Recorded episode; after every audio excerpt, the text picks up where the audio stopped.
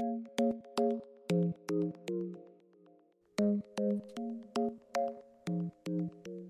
right. Hi, and welcome back to the Synchronicity podcast. I'm Nicole. And I'm Megan. And we are so excited today. We have Cesar Marin on the show today. He um, has some really great stuff. He is um, a former journalist, being in the industry, and now he is in the psychedelic world. Without further ado, we'd love for him to do, introduce himself. First of all, Nicole, Megan, thank you so much for inviting me to your podcast.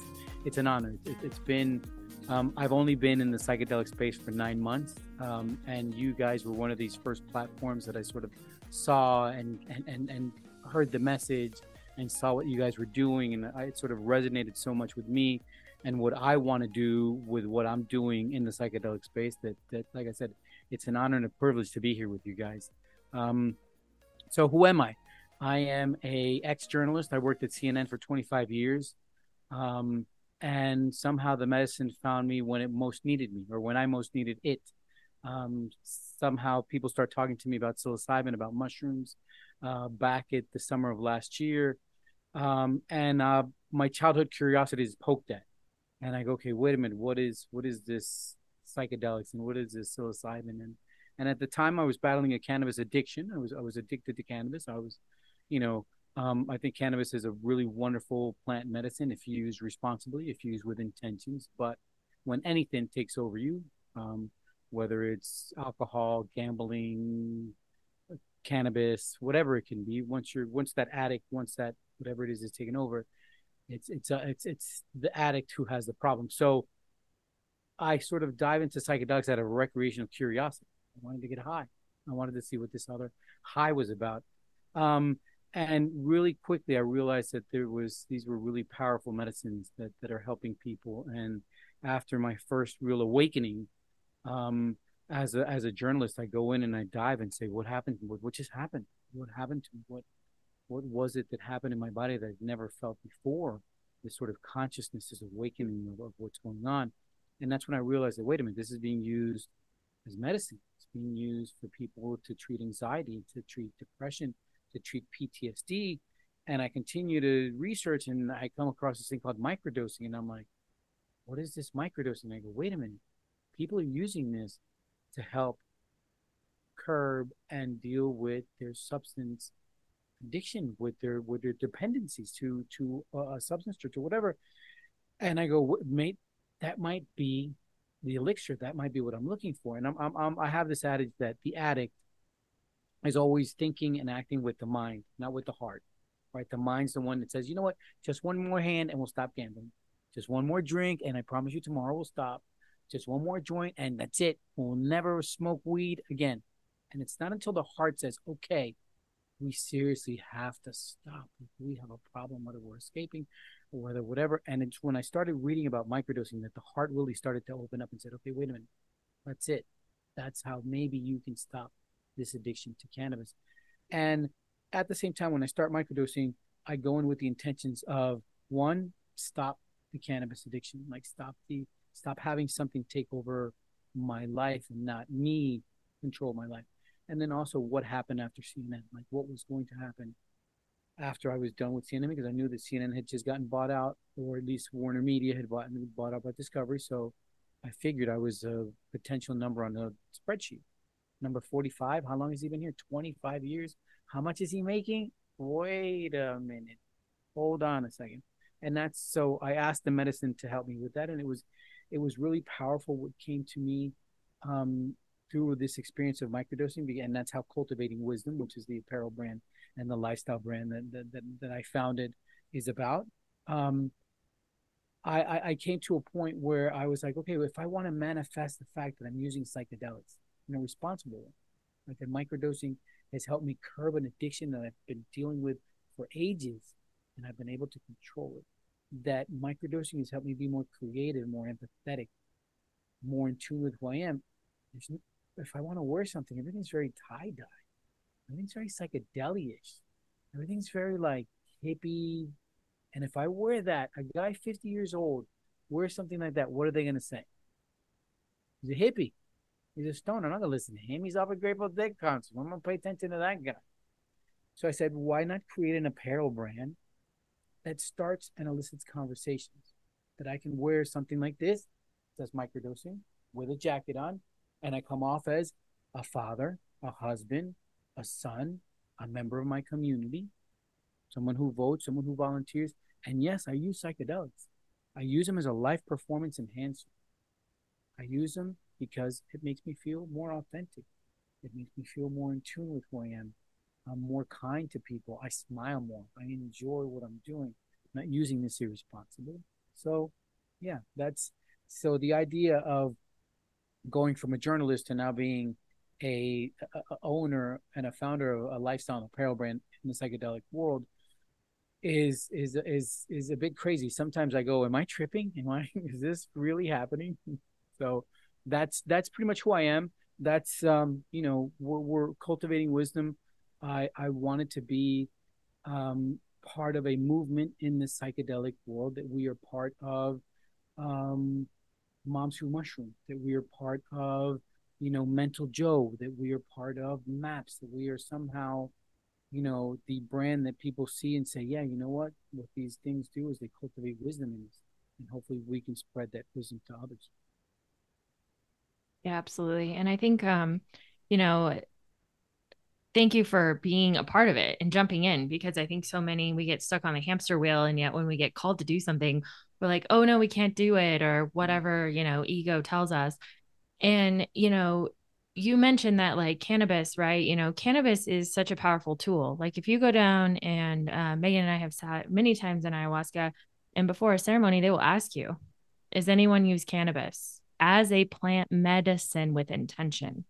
Not this Western, you know, idea of just smoking and getting high because indigenous and you know a lot of south america um you know colombia brazil mexico they use cannabis as a way to connect to god Correct. they don't use it to get high and drive mm-hmm. around mm. and eat a lot of cheetos, cheetos exactly um yeah, no no I'm, I'm colombian i'm colombian myself so i'm aware i'm aware of the history and the use of the indigenous people of that plant like you said yeah. and it's not and again I, I, I never throw shade at cannabis. You know, it's not cannabis's fault no, yeah. that I've had an addictive personality, right? It's not cannabis's fault. It's sort of unfortunate that for me, I let it take over, right? I let whatever it was. It could have been anything. It could have been gambling. It could have been alcohol. It could have been prescription drugs. It could have been shoplifting. It could have been pornography. It could have been whatever, whatever it could, whatever those vices are, right? So it's right. not it's not the blame is not on the cannabis. I think cannabis is right. is wonderful for people who use it with intention. I mean, there's people who are going through chemotherapy that it wasn't if it wasn't for the cannabis they wouldn't eat. Mm-hmm. Right. So it's sort of I just I just have real respect for it. Right. Well, and it, but it, it's deemed almost it's almost become um an escape here in the Western world instead of looked at as a plant medicine because it is an extremely powerful plant mm-hmm. medicine mm-hmm. um, with use, you know, with proper intention and set and setting and all of that kind of stuff. Because um, I know for firsthand, I used to use it heavily mm-hmm. as a way of escaping, especially in my like um, early teens and into college. Like there was a lot of, you know, I could probably look back and say it was an it was an addiction. It was a way that I coped with childhood. It's a way I coped with a lot of things in my life was just get really stoned and disassociate because that was easy. You said it, escapism. That's I think that's what it's used on. It's funny because um, when when I tell my mother, who's 80 years old, that I'm going to use psychedelics to stop my cannabis use, she was like, "You serious? Like, have you lost your mind? Like, what is like, hello?" And she called my wife and she said, "Look, I'm really like I'm worried. Like, I'm concerned. Like, I'm seriously concerned of what he's doing." And she said, I'm going to be honest with you. She goes, before he was escaping, he was escaping from everything. He was going to work and getting high. He was coming home getting high. He was going to the supermarket, not to get eggs because the recipe called for him. He was getting high. Now he's not escaping anymore. He's there. He's he's confronting. He's sort of realizing, hey, my life is going to change. I'm going to get laid off from my job. I'm going to have to start doing something. You need to be present. You can't be escaping. You can't. You know, you, you, you can't be doing that. So it's, you're right. I think cannabis, when used with intentions, yes, it's very powerful medicine. But like anything, we can we can get lost. But I think that's the big difference between psychedelics and things like marijuana or alcohol or anything is that there's not an addictive quality. And instead of escapism, it makes you look at the underlying issues and deal with them. Because when you have an addiction, it's not being able to deal with pain. Mm. So addicts are essentially afraid of pain. And then there's pain addicts, but substance abuse addicts are afraid of pain. Yeah. They actually think any pain will kill them. And I think that that's what's so remarkable about, um, you know, cannabis or about psychedelics. And that's the big difference that people don't understand is that you're going to be confronted whether in the, I want to hear more about your story on like how you took it to get high yeah. and how that kind of led to all of this because yeah, you're going to be in an altered state, but I wouldn't really consider it high. It's kind of like a yeah. Still, like let's go down the wormhole of um wake up and see that there's more to life than just here and now. Uh and that that's, you know, what our what happened with us. Um and I want to hear about how, you know, how all that kind of transpired. Did you you so at first you didn't use it with intention and then you did? The, the psychedelics. The psychedelics. You said you yeah, were called. So, so yeah, yeah, yeah, so, he was hearing it. So yeah, the the, the process it. was really it was it was funny because, um, you know, someone close to me says, "Look, I went to I went to Martha's Vineyards and my husband and I had half a chocolate bar, and like wow, we felt like children. Like the fireworks were going off, and I found this new love for my kids. And I looked at my husband, and I was like, oh my god, that's why I love him." So she was like, there was this wonderful feeling. And a couple weeks later, I'm on this bike ride in Atlanta, and I'm riding next to a friend of mine and he looked all giddy and I'm like, What's what's up with you? He goes, I just had some mushrooms and like I feel like a child riding a bike for the first time. So um that's how it sort of started to like, okay. And then the first part was like, okay, well, I want to get high. I want to sort of hallucinate. I want to see all these colors. I want to see all these feelings. And I get a chocolate by myself, but the first time I only have a piece of the chocolate bar thinking it's like cannabis. Um, I can smoke one drag of a joint and get high. You know what I mean? I'm going to get high. You know, if it's good cannabis, I'm going to get high. So I just have a piece of the chocolate bar, and I go on the bike ride the week, you know, a couple weeks later, and I had like a smile, but I didn't have like, I was like, where is all the hallucination? Like, where's all this trippiness that people were talking about? And it was crazy because I tell people, any other substance that addict and me might have said, okay, let's go tomorrow. Let's try. Let's eat the whole chocolate bar. Let's see what's happening. But the medicine was like, no, just hang out. Just wait a second. Not yet. Right. And it was a week later. And it was the week. It was funny because it was, it was the Monday before Halloween. So picture this all the houses in Atlanta are all decorated for Halloween. Everything's very spooky. You know, the city's all lit up. I have half of the chocolate bar, which pretty much is like a museum dose? Close to two grams. And I go on this bike ride, and all of a sudden I go, oh my goodness, this is what my hand like this is what my hands feel like and this is what it feels like to breathe and look at the that's what the green looks like and look at the night sky and i feel like a child and and it was it was enough where it wasn't i wasn't altered where i couldn't i lost sort of perception of time i i i was i was it was enough where i was an awakening to what was going on but uh, but the funny thing is as i drove home I'm driving in my car, there was this consciousness that said, Why are you driving like this? This isn't really smart for you to be driving like this. When I know for a fact with any other substance, if it would have been cannabis, I would have been hey, light up another one. We'll be fine. If it would have been alcohol, I've driven in worse situations than this. But the whole way home, even as the lights were going off like fireworks, and, and part of me was like, wow. Part of me was saying, you what are you doing?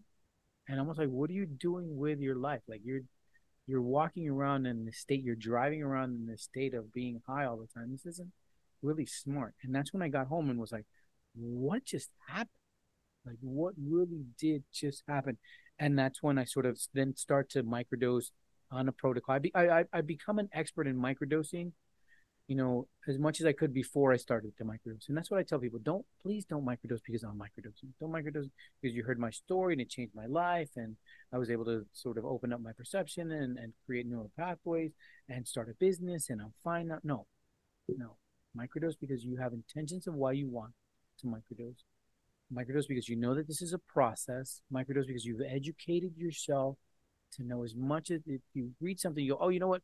I've read about that. I heard about that. I know that that's going to do right? That you do that before you start to microdose because again, they're very powerful medicines. And so it's it's it's all about this education part. It's all about um, you know, my awakening took me to say, um, be out there and be the face of your generation. There's a lot of people talking about microdosing. And a lot of people in their 20s and their 30s, you know what? I'm going to try microdose. In their 40s, you know what? People my age, they're like, wait a minute, hold on a second.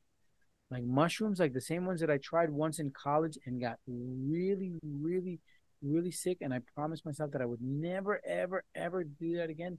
Those same mushrooms, yeah. But two questions: How much did you have? Well, I, I don't know. That's problem number one. Number two, what were your intentions? I didn't have any. That's your bigger problem. So it's that's that's how the, the the medicine comes to me. That's how it became, um, you know, part of part of my practice. You know, I know that I am on microdosing cycles, right? That integration is a bigger part of the practice than the dosage itself. That I need to take breaks in integration, right? Take the three, four weeks off and just say, you know what, what have I learned? What's going to happen next? Can I, do I really have to sort of take medicine all the time? Um, I've had three, three, what they call heroic doses or, or, or macro doses um, that have been incredibly profound. Um, the first one was incredibly beautiful. The second one was enlightening. The third one was incredibly horrifying, terrifying, challenging, eye-opening, very eye-opening. Um, so it's it's it's it's the idea for me is again to be this voice to talk to people with gray hair and say hey look it, it can it can the, the see the problem was the message wasn't wrong the tone was wrong. Because they sat there and they said it's gonna change your mind. If they would have said it's it's gonna change your mind we would have been so much different right? It would have been a completely different world. So that's the idea. The idea is now to go out and say, hey, you know what? It's, it could potentially change your mind, the way you think, of what you're stuck in, of what has you really, you know, in this rut, or has you hopeless, or has you wondering what comes next. especially, especially when you get to the age of 50, because what happens then? You look at yourself and you go, "There's 50 this way." You know, there's not 50 this way so what do you do with the so, ones? So do you even smoke weed anymore? I have smoked weed. I, it's just not a crush. Mm-hmm. You know what I mean? There's been there's okay. been one or two social occasions where people have been, you know, in a social occasion. I was like, you know what? Let me sort of partake, sort of, you know, see if I sleep better tonight. Um, but it's not the get up, get high, go to work, get high, you know, go to the supermarket and get high. It's it's no longer that. It's no longer um I have a sense, and, and people, because people ask me, so is, uh, uh, don't you think it's you're just changing one addiction for another, mm-hmm. or one drug? I mean, drug drug is anything for another. And I was like, here's the difference that I feel. When at the time of the addiction, if there was cannabis in my night table, I wasn't happy until it was gone. I was going to smoke until it was gone. I can sleep with mushrooms for days in my night table, and there's never a day where it's like, oh my god, my day was so bad. I got to go do something.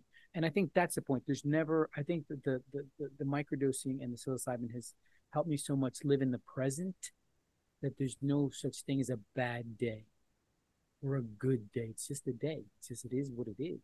Right. And it's how I react to it and how I see it that makes it then how I sense it. So there's, there's no longer that, that need for escapism because I'm living the now because you're right. You and, and you talked about again, sort of that addict lives or either in the depression of the past, you know, if I would have done this, if I would have done that, or that anxiety of the future. So you escape sort of not not feel those so sort of and now I think if you live in the present and you don't the past is the past. I mean, what I did an hour ago is gone. And what I'm gonna do an hour from now, that's that's not for certain.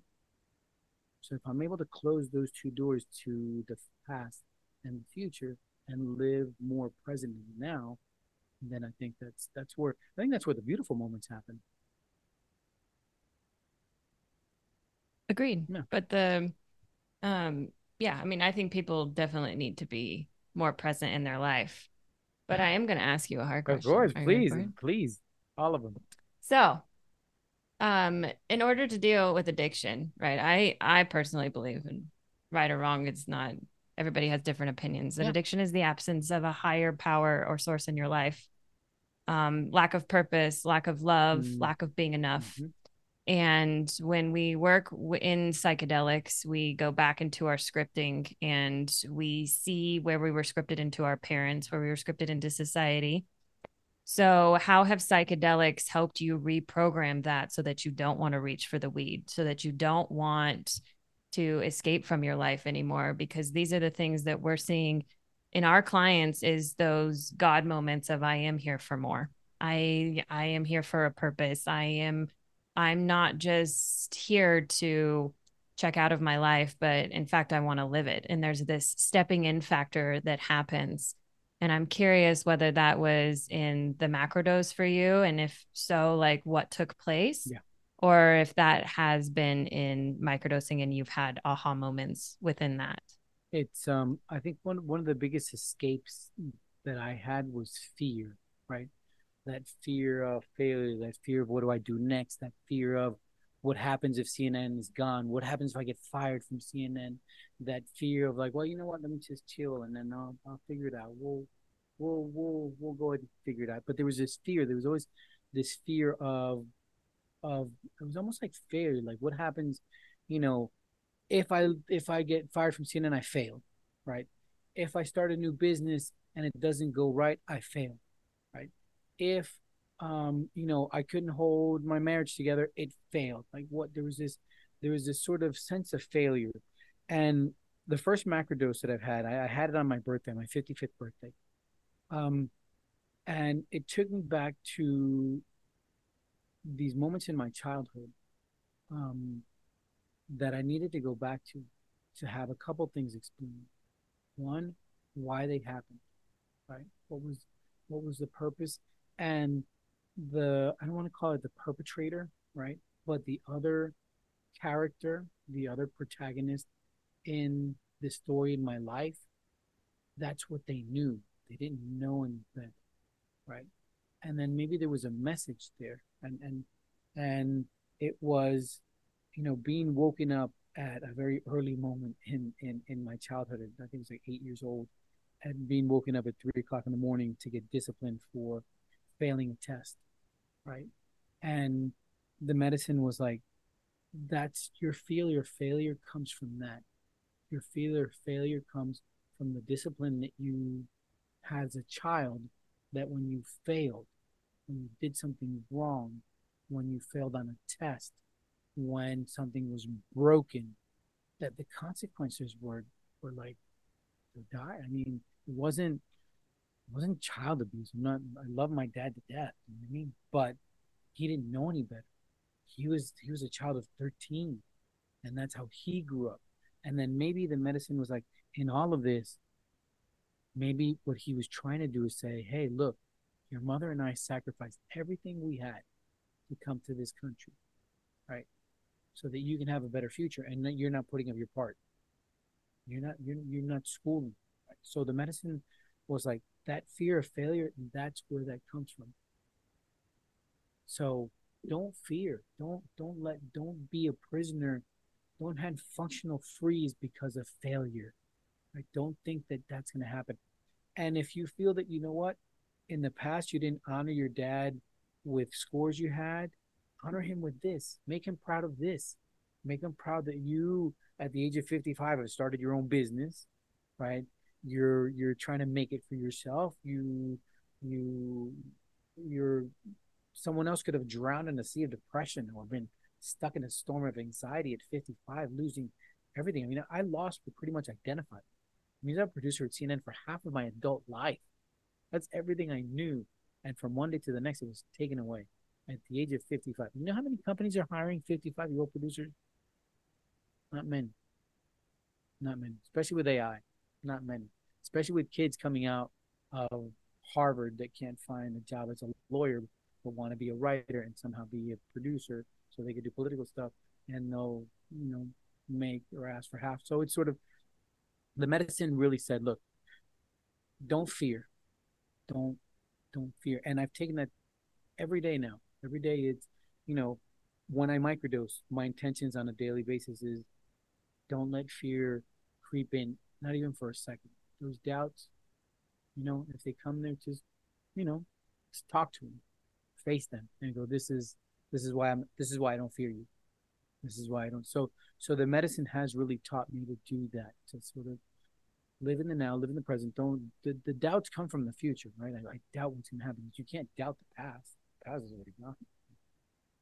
That's what happened. So it's, it's really living in the present saying okay what can i do right now at this moment so whatever has me anxious to be able to um to be able to figure out what's going to happen? And and and i think it, it's it's a really great valid question and especially for me who is so brand new in the space because the question i sometimes ask myself is what would have happened to Cesar Marin if he loses his job at cnn and he hasn't found psychedelics does he continue down the road of the addiction with the cannabis and continue to escape life until his family gives up on him, his wife gives up on him, or he gives up on himself, right?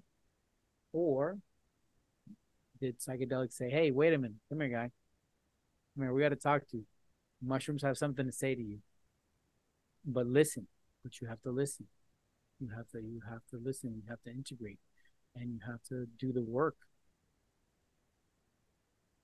Losing your job saved your life. It it did it, it, it I, I think it did. I think it potentially did. No, it did. And I hope that you find that power in that because you were chosen. I because there's a you you have a shakiness around it and you shouldn't. Because when you're chosen you're chosen and you have to feel that and you have to embody that. And the thing is is that there's ageism that people your age have about themselves. And this is something that i see in my mother.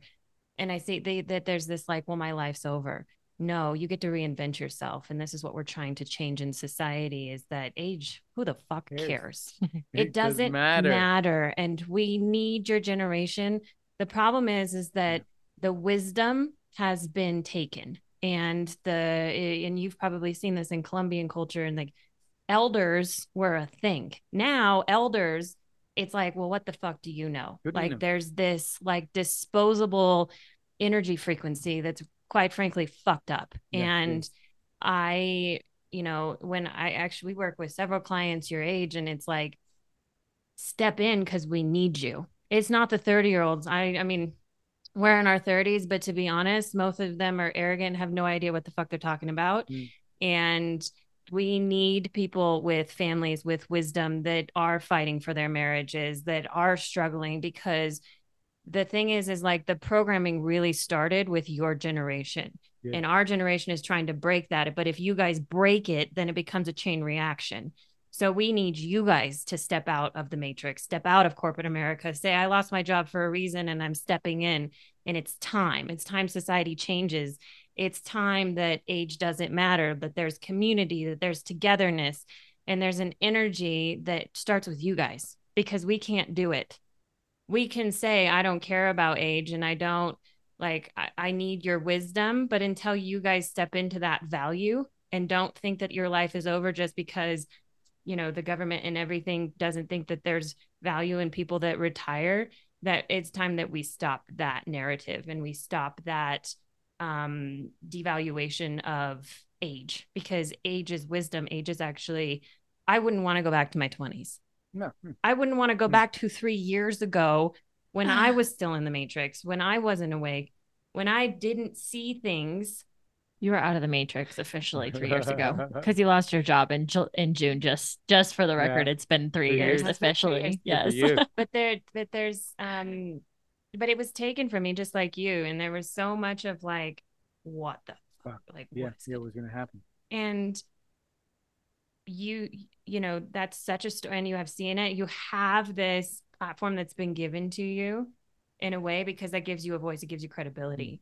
And everything's been building to this moment. Um, and I'm actually really excited to see what you do because I want one of those microdosing shirts just too. for the record. Yeah, so no, or don't a worry, hoodie. we got you. We got you. Don't worry, I have both of you. But I just men you men need you. you yeah. um Men need you. wow you you you gave me goosebumps. You made me tear up. Um, you you filled me with so much energy and with so much new desire um to do what I'm to, to continue to do what I'm doing, right? To continue to um again sometimes I step back and I go, okay, where if nine months ago, ten months ago, someone would have said, look, you're going to be, you know, a thought leader. You're going to be a voice for your generation. You're going to go to the biggest psychedelic conference that has ever been put on, and you're going to be smack dab in the middle of it, and people are going to be coming up to you, and you're going to create this platform, and people are going to come up to you and go, holy cow, thank you for opening my eyes. I would have said, you're you're crazy. You're like you're crazy. And now I stand here and I go, wait a minute, holy cow! Like what? Sometimes I go, like, what's going on? Like what's happening? As more people sort of gravitate and, and come and, and and I and I and I open up to more things of the possibility of what I can do. Right? That it's not just me. There's things out there. I would love to put together a microdosing coaching coalition. Right? That microdosing coaches have a resource where they can all come together and share information and share resources and share sourcing and share stories where people can say, hey, you know what? What should I look for in a microdosing coach? What should I not look for in my in other words, there's there's so much stuff out there to still be done, but where do I start? And it's like you said, be that voice. Be out there. Continue to do what you're doing. Continue to um and not just and not just my generation, which is an incredibly big part, but I think more important, men my generation, right? The men my generation have come to this moment, like I said, where where's uh, I'm getting close to an expiration date. I got friends close to me dying of cancer. How long am I going to have left? And you, and and and most of them fall into two pockets. One, they've been grinding for most of their lives. Then they have everything. They have a two million dollar home. They have the Ferrari. Their kids each got a Mercedes when they were 16. But you know what? They have nothing. Their kids aren't coming home to They're dinner empty. because you know what? Because my dad was an asshole. My dad all he did was throw Mhm. money at me. He didn't go throw a ball with me. He didn't just throw money at me. He was never there when I needed him. Or you're 50 and you're just going through the motions. You're just, I got 10 years left and hopefully I can retire. Hopefully I'll win the lottery. Hopefully my life. Hopefully, hopefully, Hope, hope, hope. hopefully. Beg, beg, beg. No, life is now. Life is immediately now. And you can transform yourself. You can. If you one believe in yourself, if you wake up every day and before you pick up that stupid ass phone, look at yourself in the mirror and go, you know what? I'm a badass. And today's gonna be an amazing day. And I love you, guy in the mirror or woman in the mirror. And you go out and you share that love with everyone else. You can transform anything. You can do anything you want. It's all how you wake up and figure it out in the morning. It's all what your intentions are on a daily basis. It's all how you sort of take ownership of what happened during the day and at night go, you know what, what was my high and what was my low of the day? Where am I going? And for men my generation, it's it, this wake up is needed. Where we my generation, as you said, was the was the ones that sort of got stuck, right? And they got stuck Mhm. for many reasons because men my generation were told your feelings don't you dare I don't I don't talk about them. I don't talk about my feelings. I never talk about my feelings. That's my feeling. Get out of my face. Vulnerability? No, that's a weakness. I can't show you that I'm vulnerable. I'm a I'm a tiger. I'm an alpha. I'll I'll slice your throat and kill you if I have to. Or you know what? Crying. I don't I don't cry. You know, my kid graduated. I'm proud of him. I don't cry. I'm gonna hold those back. I'm gonna hold that emotion back. So it's like it's all this bottling in of emotions that men my generation have, and then you ask yourself why are why are so many of them taking their lives? Why are so many of them on prescription drugs? Why are so many of them just lost? Are so many of them? And, and and I think that's why it's that lack of awakening. They're in that matrix that it's sort of it's it's doggy dog. Like, oh, the dude across the street just got a 78 TV, 70 inch inch TV. That means that mine is now obsolete. I got to go get an 80 inch one. No, why? For what? For what? Live now. Enjoy the things around you. Enjoy the present moment. Enjoy the conversations with your kids. Enjoy the conversations with your wife. Enjoy conversations with your neighbor. Stand outside in front of the yard and wait till someone comes by. Hey, neighbor. Hope you're having a good day. I am. I'm microdosing. you could be smiling like me. It's, it's again, it's. Well, and it, oh, it's it's yeah it's it's it's again it's it's but you're right this generation my generation needs to needs to needs to have a swift kick in the ass and, and awakening because there's still a lot of life to live there's still a lot of life to live well you guys were sold the ultimate lie You were sold the ultimate lie and you believed it and now coming out of it is fucking ah, Hard, hard yeah. it's like oh my god i was promised all of these things in material and you went so far down the rabbit hole into what I refer to as hedonism because Yeah, it's Yeah, materialism. materialism. And it's like, if I have money, if I have all of this stuff, right? And I always ask people, you think money makes you happy? Why are people in Hollywood killing themselves? Why are not like every supermodel married and happy if beauty is what really matters? And it's like, we've been sold this lie. And the thing is, is the things that I actually was on Instagram yesterday and I saw this post and it said, if you lose all your money, you lose nothing. There's always more money. Uh-huh. If you lose your health, you lose something. But if you lose your character and the people you love, you lose everything. Everything. So true. Everything. So true. And we spend we we spend how long we most people spend 40 hours a week you know working doing all these things how much time do you actually spend with the people that you love like we've been sold this it's been a lie Yeah. and that money's mm-hmm. everything and it's actually funny because when you stop caring about money is when all of it shows up it's like i don't even care about this anymore yeah. and then Yes. it's So like true. boom everything happens because when you stop thinking that that when when i when i get that i'm going to be happy. When i get that i'm going to be happy and just are then that's the law of attraction. That's the law of love. It's vibration. And it's you know i mean? Once once you realize that it's true i mean i've sat moments in my life and just like came out of meditation and just like the things i used to think were real the things that I used to believe in, and you know, and that's why this work is so important, your work Mhm. and everything, because there's so many people that have still bought into this. But that's why they're killing themselves. They don't know.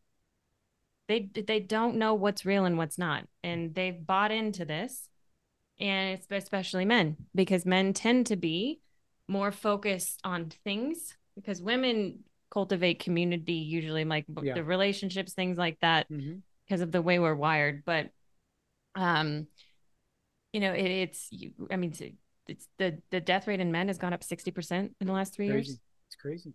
that's It's- that's insanity i'm like men we need you please stop dying Stop dying. Like, Stop. uh, Yeah, like just look at your Yeah. kids. Look at your kids. Look at your kids in the eyes. Look at your wife in the eyes. Look at your mom in the eyes. Look at whoever's close to you in the eyes. And one, realize that people need you, and two, realize that Mhm. that's what's important, not all the other shit Yeah. that you have. None. So, so you have five Rolexes. Who, who fucking can you? You can't wear five of them at the same time. You look like a moron, right? So also you can't take five of them to the grave with you Exactly. you can only So, wear two Exactly. So where's the other three gonna go? Who's gonna Who's gonna keep those? Someone Someone said it's sort of it's um um consumerism is just things to consume your time.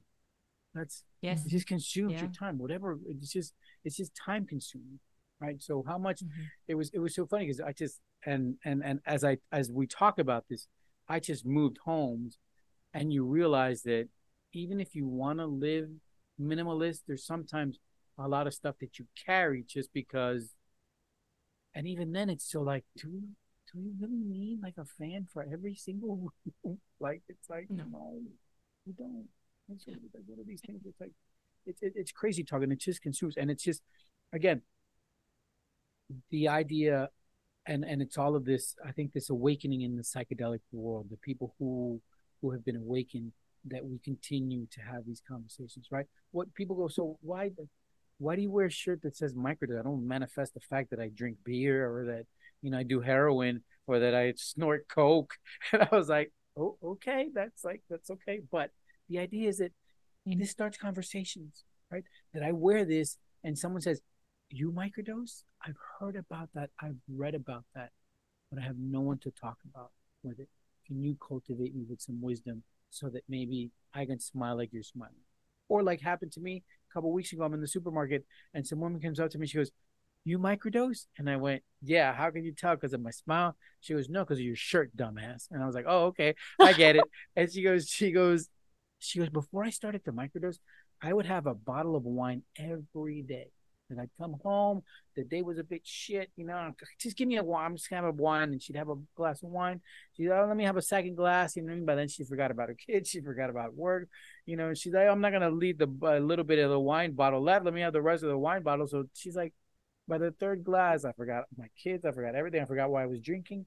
Because now I microdose every third day. I'm more present for my kids. I sit down, I do homework with them. I'm happier. I'm more present for my husband. It's like my life is completely changed. Like, so that's the idea of the apparel, right? But again, if maybe I'm some dude with a tie dye shirt and some mushrooms on it, she's not gonna go, "Hey, let me talk to this guy about microdosing." she's gonna be like. "Who's this deadhead that's in the supermarket with me?" Right? So it's. it's I mean, it's it's a great way of getting rid of stigma. I love. I I love it. I know. I'm like, I'm probably gonna order like. Can I have a t-shirts. T-shirt? Can I have a hoodie? Yeah. Are you gonna be at Wonderland? Looks yes, like. of course. oh, are you gonna be? I will Wonderland? be at Wonderland. Yeah, I will be, and, and I'm actually Amazing. yes, I'm actually looking to do different collabs with different people. I I I love. There's so many. There's this is this is one thing that has really, um, softened my heart more than it already is because I am a softie.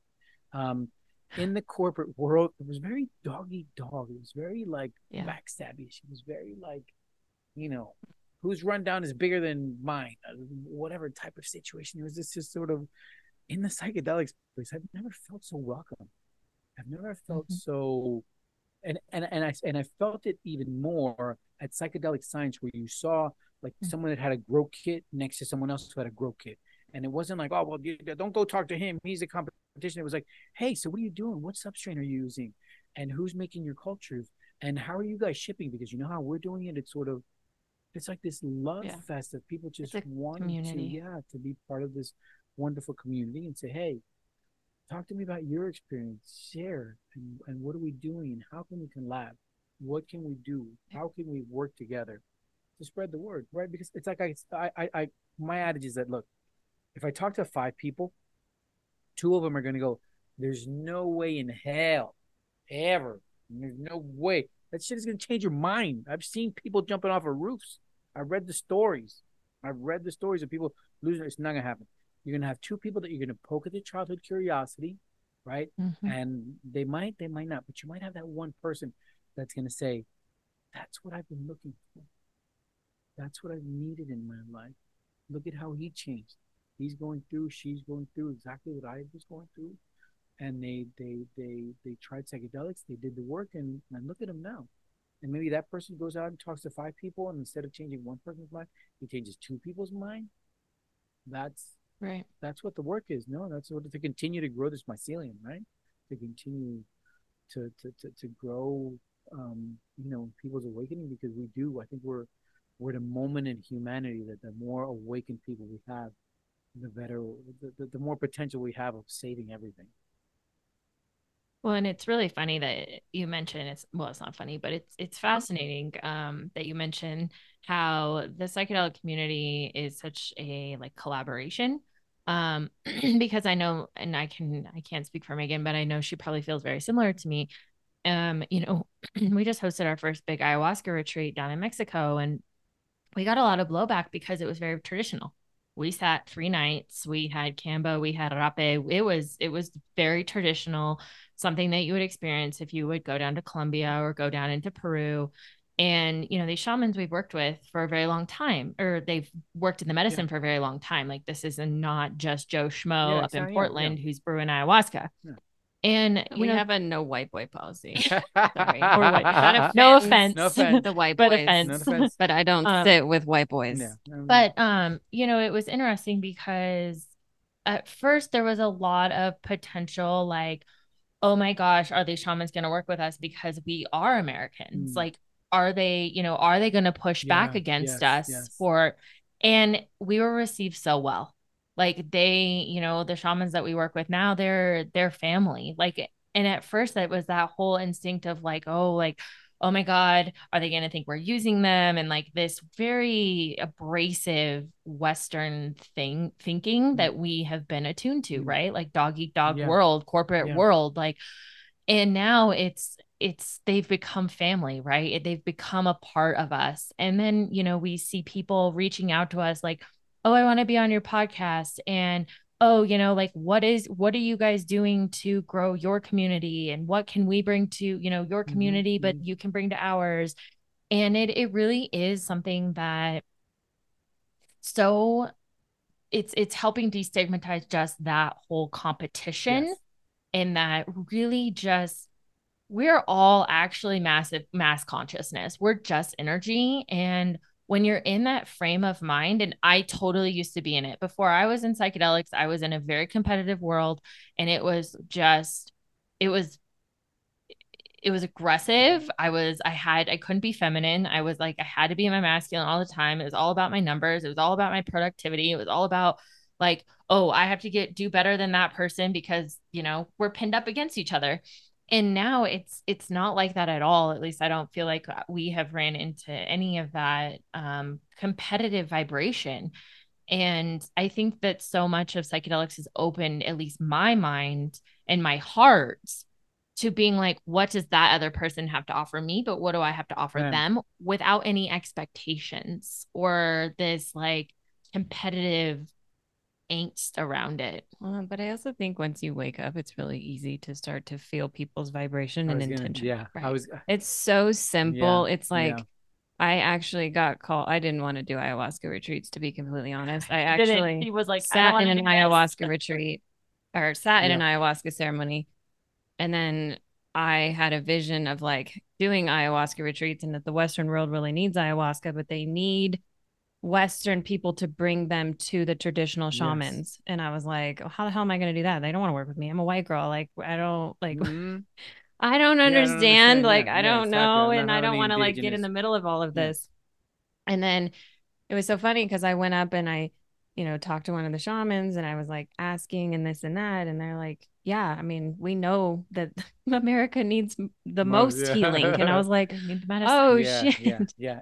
Uh, so they were totally open to it. And, you know, we, I feel honored every day. But again, when you have that divine calling, and this is kind of what I was saying to you, because I see it in you, because I saw it in myself, and it's like, I didn't feel worthy.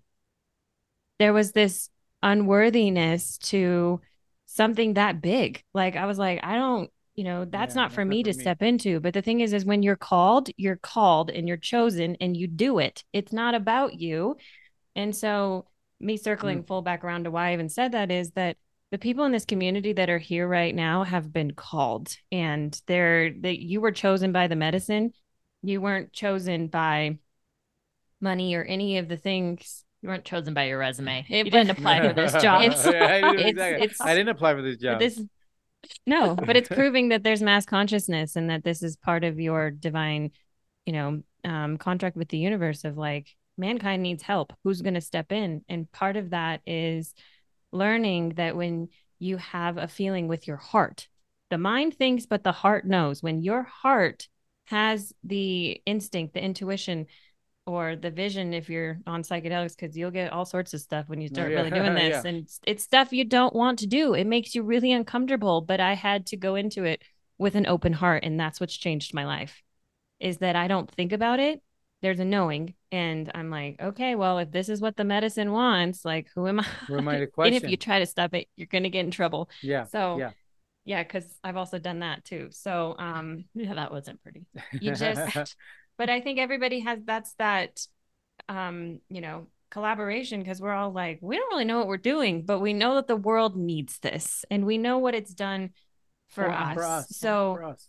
How do i get this to more people so that there is this community and this awakening to the mass consciousness and this awakening to what human life should actually be because it should be full of joy and dance Yeah, and love. love not this like compete control conquer like beat the crap out of Each each other, other yeah. like see how we can get more power it's about the fight for love not the fight for power um and it's it's painful at times i won't lie but the thing is is like Well- i've never been more alive All about i've never been is happier it not all about spreading this? It's all about spreading. This. Oh my god, I love it. Mush love. Oh, I, okay. I want one of those. I know. I'm like, W- we'll all- be sending you an email. it's all about Guys, we'll much post love. this on our Instagram. And- These and- are Yeah, and- we'll great. and post all do- his stuff. Why don't we It's do? great. Why don't we He's do showing a twenty percent discount for everyone that is listening? Everyone on the podcast. We'll do a Zen twenty pod uh, discount. So they use the code Zen twenty. Um, and you can put it in the notes. We'll, we'll 20% discount. Yep, we'll put it in the show notes. listening. But it, it, it's true what you said, and and and it was going back to um, when Nicole was talking about the sort of pushback of maybe.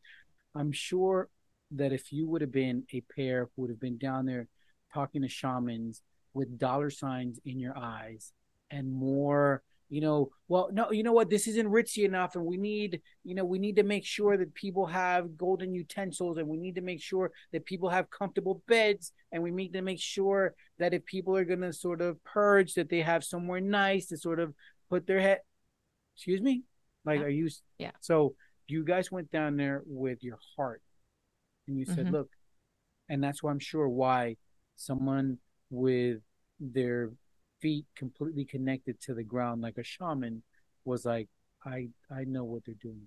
I know i Yeah. feel what they're doing. And and that's why it works right? That's why it's sort of there's a lot of people writing psychedelics with the s as a dollar sign.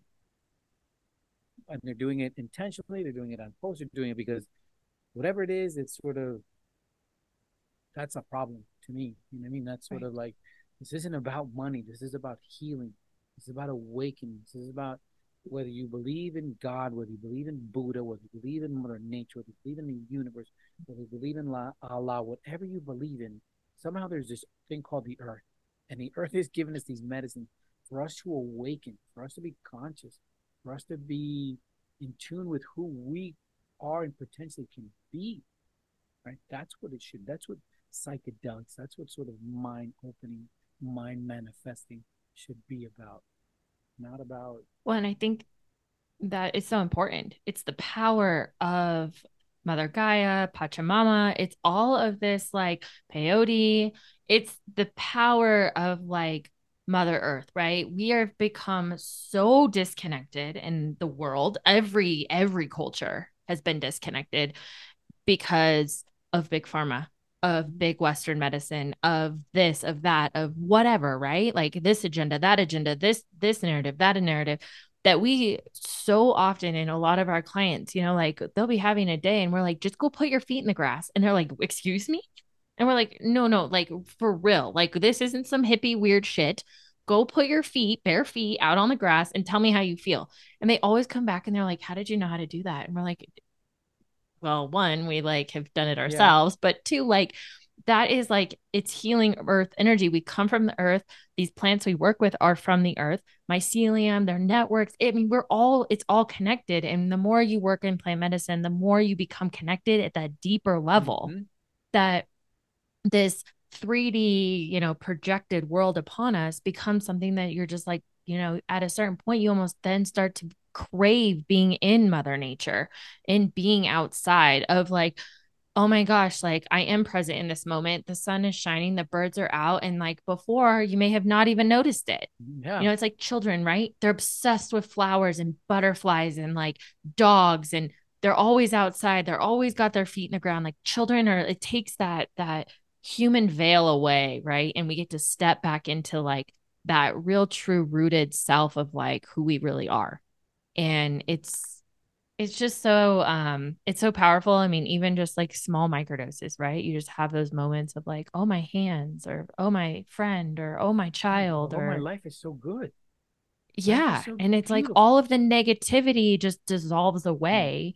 And you're just like, wow, I was in some really like, how did I think like that? Who told me what what taught me to think this way? Or uh, you know, and it, it becomes this like clarity of just and the the cool thing is is that you don't have to continue to do it. Yeah. You get you get to keep it and keep moving forward and be like, okay, I don't have to do this for a couple of months. Let me integrate. And I think that was, you know, this whole thing I was I kind of tangented for a second. Megan's been rubbing off on me um, I wanted to circle around about integration. Like in the very beginning of this podcast, you talked about integrating, right? Mhm. And how important it is to not just take more medicine, but to if you if you think you need more medicine you need more integration right? Correct. because you haven't done the work. You're now using it as a crutch. Mhm. and so for you i would love to under to hear a little bit about like your integration process. Like what did you use and how like the tools you cultivated to integrate some of those profound moments in your life? So uh, that's a, that's a great question, and and and again, one of the biggest works for me was the addiction, right? That that addictive personality, because that addictive personality was really a distraction, right? It sort of it became a distraction of what really needed to be done. So for for me, most of my integration is really being in the present, right? Always being and knowing that the only moment that exists in my life is right now. That what I did, you know, last week, a week ago, an hour ago, that's that's God. So so the biggest part of my integration is that. And how do I do that? I do that by one, you know, at, at night, journaling a little bit about what my high and my low were of the day. Right. Just sort of be and right now, right now, what was it that I felt was really good about the day and what could I have worked on on the day? That's a huge part of integration. For me, integration is also realizing what needs to be done. Right. My last macrodose that I had, um, I went in with intentions of like, okay, what happens next? What I, I need to sort of see. I want to ask the medicine what I need to do next to take this cultivating wisdom movement to the next level. And it took me down a road of seeing myself as a very sick, terminally ill patient. And and I lived and sat with that for about three hours of the feeling of that life is going to be over, that life is going to be and and the medicine the message from the medicine was like look you started this wonderful business that you have. You have this idea but there's a lot of things that you let go by the wayside right? You used to have an exercising regimen and you wake up every day exercise get it done and when you now you've sort of lost that a bit. You lost track of that. Now it's like oh i gotta get up and send this email. Oh and then i gotta get up and make do this meeting. Oh and i gotta get up and and if you have a meeting, then wake up an hour earlier so that you can work out and right. Before you, there was a lot of meal prep going on because you had a structure because of work, and you know your eating was a little bit more on point. Now you've lost that. Now you're just eating whatever. So, the message was: if you don't integrate these practices back into your life, all this that you're working for, all these dreams that you have, you're not even going to be around to see them. You're not going to be around to see them. So so integration is to me listening. You have to listen to the medicine. You have to listen to what's going on.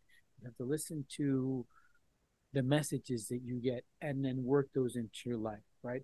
And important, like we said, taking those breaks, those integration breaks, because that's where you then sit with your real self and go, okay, wait a minute. Back um back then, how did I deal with this? How did I deal with this anxiety, this depression? How did uh, how did I sit with it and work with it? That's I think to me a big part of integration, sort of making sure that you do the work that the medicine has taught you.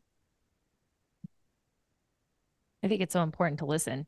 Keyword listen, mm-hmm. right? Because so often we come back and we're like, our ego is like, that medicine has no idea what it was saying, blah, blah, blah, blah, blah, blah, blah, blah. And you're like, oh, whoa, whoa, whoa, wait a second. I went through this like profound night or trip or whatever of either, you know, vomiting all night and making all these horrible choices of like in the head, or you're, you know, crying on the floor because you, t- you know, you're three grams deep and seven hours later, right? And you're just like, where am I?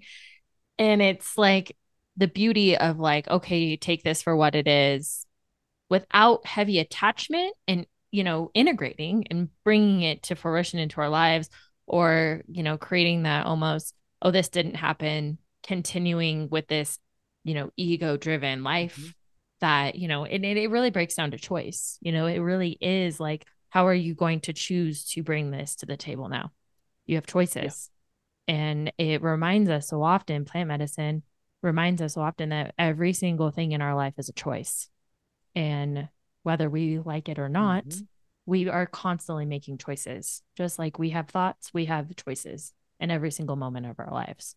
Um, and integration is a huge part of that choice. Yeah. how are we going to do and what are we going to do with these lessons that are given to us because they are gifts. Yeah. The integration is almost like the what, like you said, like what are you going to do? Like, how are you going to Yeah. put this in place? How are you going to make this work?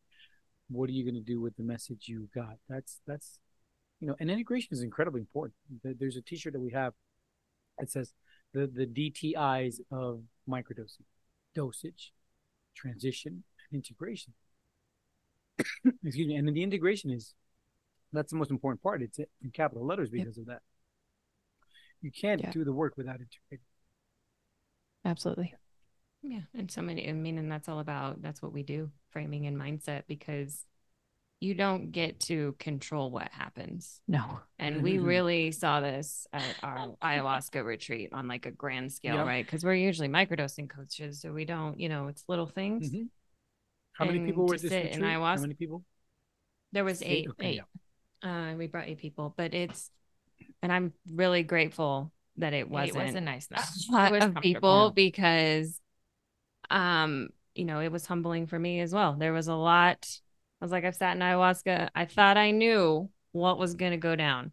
I had no fucking idea. ayahuasca had another Thing coming for Yeah. me and i was like holy hell like what because you know and again that's also a lesson for me but it was a lesson for everybody there of like you don't get to choose No. what happens in the ceremony and i had one of the girls when we were women when we were doing integration said i feel robbed i'm like how Ha- yeah. like how how do you feel Robbed. robbed because that's how you're like that's victimhood that's how Yeah, you're receiving receiving, yeah. something that's your lesson like that's why what happened happened because it's showing you you have a choice to look at this and be a victim or you have a choice to grow from the experience because i will say and even the shaman said this sh- and it's a female Yeah. shaman which is which is really neat but it's she said i've never seen anything like that and neither and she's she's four generations Shaman. and she's like i've, I've never even heard of anything like this happening in Really? a ceremony Really? and i was like holy shit i mean it was so mind-blowing the people Yeah. that were there i was like all of you were chosen this was Profound. if you don't believe in a spiritual battle now you, Now do. you do. we had people walking out of that ceremony saying i wasn't religious and now i am Oh wow. because it was so intense Intense, and sober. Oh, it was it was wild, but again, you had a choice whether to be like whole like go into complete Yeah. fear of like holy hell, literally Mhm, hell. mhm. Um Yeah. or I know the divine is real and I know that there's a God and light will always win. Um but you walk when you walk through something like that, you know, it's funny that Americans go to cuz the shaman went to oh my gosh, now I feel like I can face anything Yeah. right? Yeah, And the gu- yeah. guardians and stuff. Everybody was like, wow, like that was intense, but I'm so grateful because now I'm not like, they're, I'm not afraid of anything. Exactly. But then the Americans were like, we were robbed. That's not what I wanted. Da da da da da. And I'm like, you don't get to choose. The medicine Yeah, exactly. looked at all of us and said, this is what they're going to go through. This is the ceremony. And what was wild, it was all women. We brought eight women down there. And all ages. was with like- a woman, Of all with ages a or- feminine shaman. all, All, ages. ages. We even had women in their 60s there, all the way down to like early 20, 20. Yeah, early 20s. And I, I mean, again, it was even, it was even, confront. well, it was the most confronting to Nicole and I. and We're the one running, Running correct. the Yeah, ceremony. so we were, I mean, but the funny thing is, is that we were like, huh, like this is happening right now. Like, wow. Wow. And we were like giggling. course.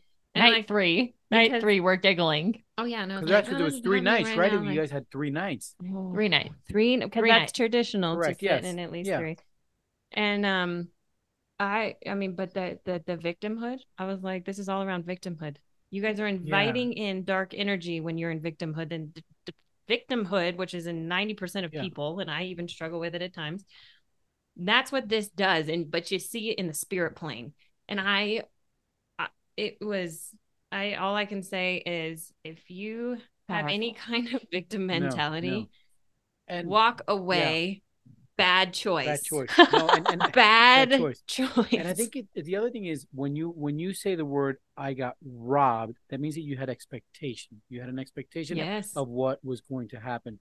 With this, Mhm. with any type of plant medicine, you should not have expectations. You'd have intentions, right? expectations are not what you want. That's not because every single journey is going to be different. Everyone's you can have two people, you have two twins that weigh the same, have lived exactly the same, have exactly the same medicine, and their experiences are going to be completely different, right? So it's don't feel robbed that something opened up your mind to seeing things differently than what you're seeing at them mm-hmm. now, right? That awakening of consciousness is is you're getting something that maybe you saw differently. Maybe you had expectations that you were going to see angels and butterflies, and you were going to see yourself as a CEO of some major company. You know what I mean? Making gazillions of dollars, and that's what you came here to look for. That's not. That's not what this is here for. It's not. Right. Yeah. You. You. you if that. If those were your intentions to see yourself as some gazillionaire, no medicine then made you realize that that's not what's going to happen. That maybe that's not your calling. So. So you're right. It's. It's. It's. It's these sometimes expectations that people have that say, "Well, I've been microdosing for a week and a half now, and I I don't feel anything, so I'm not going to do that anymore." That's my favorite. That you should make that into a shirt. you should make that like on the front. It should say, "I've been microdosing for a week," and on the back say, "I don't feel it. I don't feel anything." That is so. I don't. What are you supposed to like? And, and you know, it's so often it's it's funny because it's like. I think that mushrooms are a really nice like stepping stone into working into the heavier yeah. heavier medicines, yeah. right? Yeah. Because it, it teaches you surrender and it teaches you all these things. And, you know, we were in, we were having, we were hosting this ayahuasca ceremony and, you know, had I not had ayahuasca prior and mushrooms prior and other practices prior, you know, there was at a point where I actually think that the frog medicine was more painful for me yeah. physically because we did kambo because I had so much fear around vomiting. Mm, I hate mm, to puke. Yeah. Like I hate and yeah. I don't I normally don't puke during ayahuasca. Um you did this but I did this time. time. Um but it's it, it's you know it's so interesting right right with all of these expectations like because i i i have had these like moments where i'm like oh yeah like i'm i'm in a dark space i know i need to process this right but like when you're on your knees really processing something and you're begging mm. right and you're just like fuck mm. i i don't want to be in this yeah. anymore i want out and you realize the power of your mind and you come back to that intention mm-hmm. of like oh, I set this intention to be here. I wanted to see this. I am here because I want to see it this. Is, yes. It then becomes no longer that expectation, but it's that mind frame that's so important. And, you know, when we went into this ceremony with these eight other individuals, it was so interesting because the shamans always have you verbally set your intention so often people don't verbalize it or they don't write it down, right? They're so stuck in their head, mm-hmm. like, I'm here, I'm here, I'm here. But when you're writing, you're writing from your soul, yeah. your heart, your yeah. subconscious mind, right? And it becomes this thing of like, when you're microdosing, when you're using ayahuasca, whatever it is, right? If you follow the patterns, you start to see, oh, wow, I'm not working this. Yeah. I'm resisting mm-hmm. this or I'm resisting that, right? Because we want to fight it because it's new and yeah. it's opening that mind of like oh i that's uncomfortable and that's not what i was taught and oh that's not what i think it's going to mm-hmm, be mm-hmm. Um but you know that that intention is so it is so powerful and it's not just powerful with plant medicine is powerful in life, life. Yeah. it's the key to manifesting mm-hmm. it's the key to life and when you're clear with the universe and you're clear with your intentions nine times out of ten it's going to come to to to fruition and that one time it just looks a little different usually yeah yeah and, and, and you were and so the power of it and you were so right about the, the power of writing it down right so yes. there's there's there's a, a big difference between thinking these are my intentions and writing down these are my intentions and seeing them and then right. like you said then like the shaman had people say now speak them out loud speak your intentions out loud so you yep. yourself can hear them and manifest and that that's what's going to happen because it's that's that's where it starts right I, I tell people look without intentions you're just taking these medicines right it's sort of if you yeah. don't guide it it's, an, it's, it's, it's a roadmap for the medicine to sort of try to guide you to where you're going that it's always going to know that it might sort of have different intentions of what it needs you to see and i think that's what happened in my last big macro journey Um, but it's it's it's again, it's not having expectations. It's having intentions. It's not having the expectation. What what is it that I'm gonna feel? What is this? So when when do I know? No, no, it's it's it's you know my wife. The first day she microdosed, it was funny, um, because she was her intentions were like I just I want to have the medicine help me to be better at my job, right? Sort of see how I can sort of open up a little bit and and create something better at work. And the first day that she microdoses, her and her boss were doing this training session for a uh, an outsourced company that they were going to outsource their stuff to. My wife came to this country when she was 16, so she feels that she has an accent. She feels that, you know, public speaking publicly, she's very hesitant. She's very trepidatious of, of, her accent. Um, so, and, and you know, two three people she speaks fine in public, and big people she's like, ah, I'm, I'm sort of concerned. I'm, I'm scared. And like 10 minutes before the session, before the training session, her boss sends her a text and says, I'm so sorry. I can't do this. I have a conflict. You have to do this by yourself. And she said, all of a sudden, she was like, What? And she got terrified for a second. And she said she took a deep breath and went, Wait a minute. I know this. I do this every day. Like, what am I concerned about? And if they don't understand it, I'll just go over it again.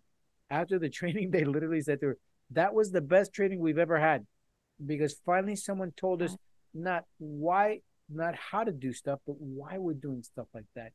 And it was for her it was like okay it sort of gave her that confidence in herself. She didn't feel anything. She didn't feel loopy she didn't feel high. She just took that deep breath and said you know what?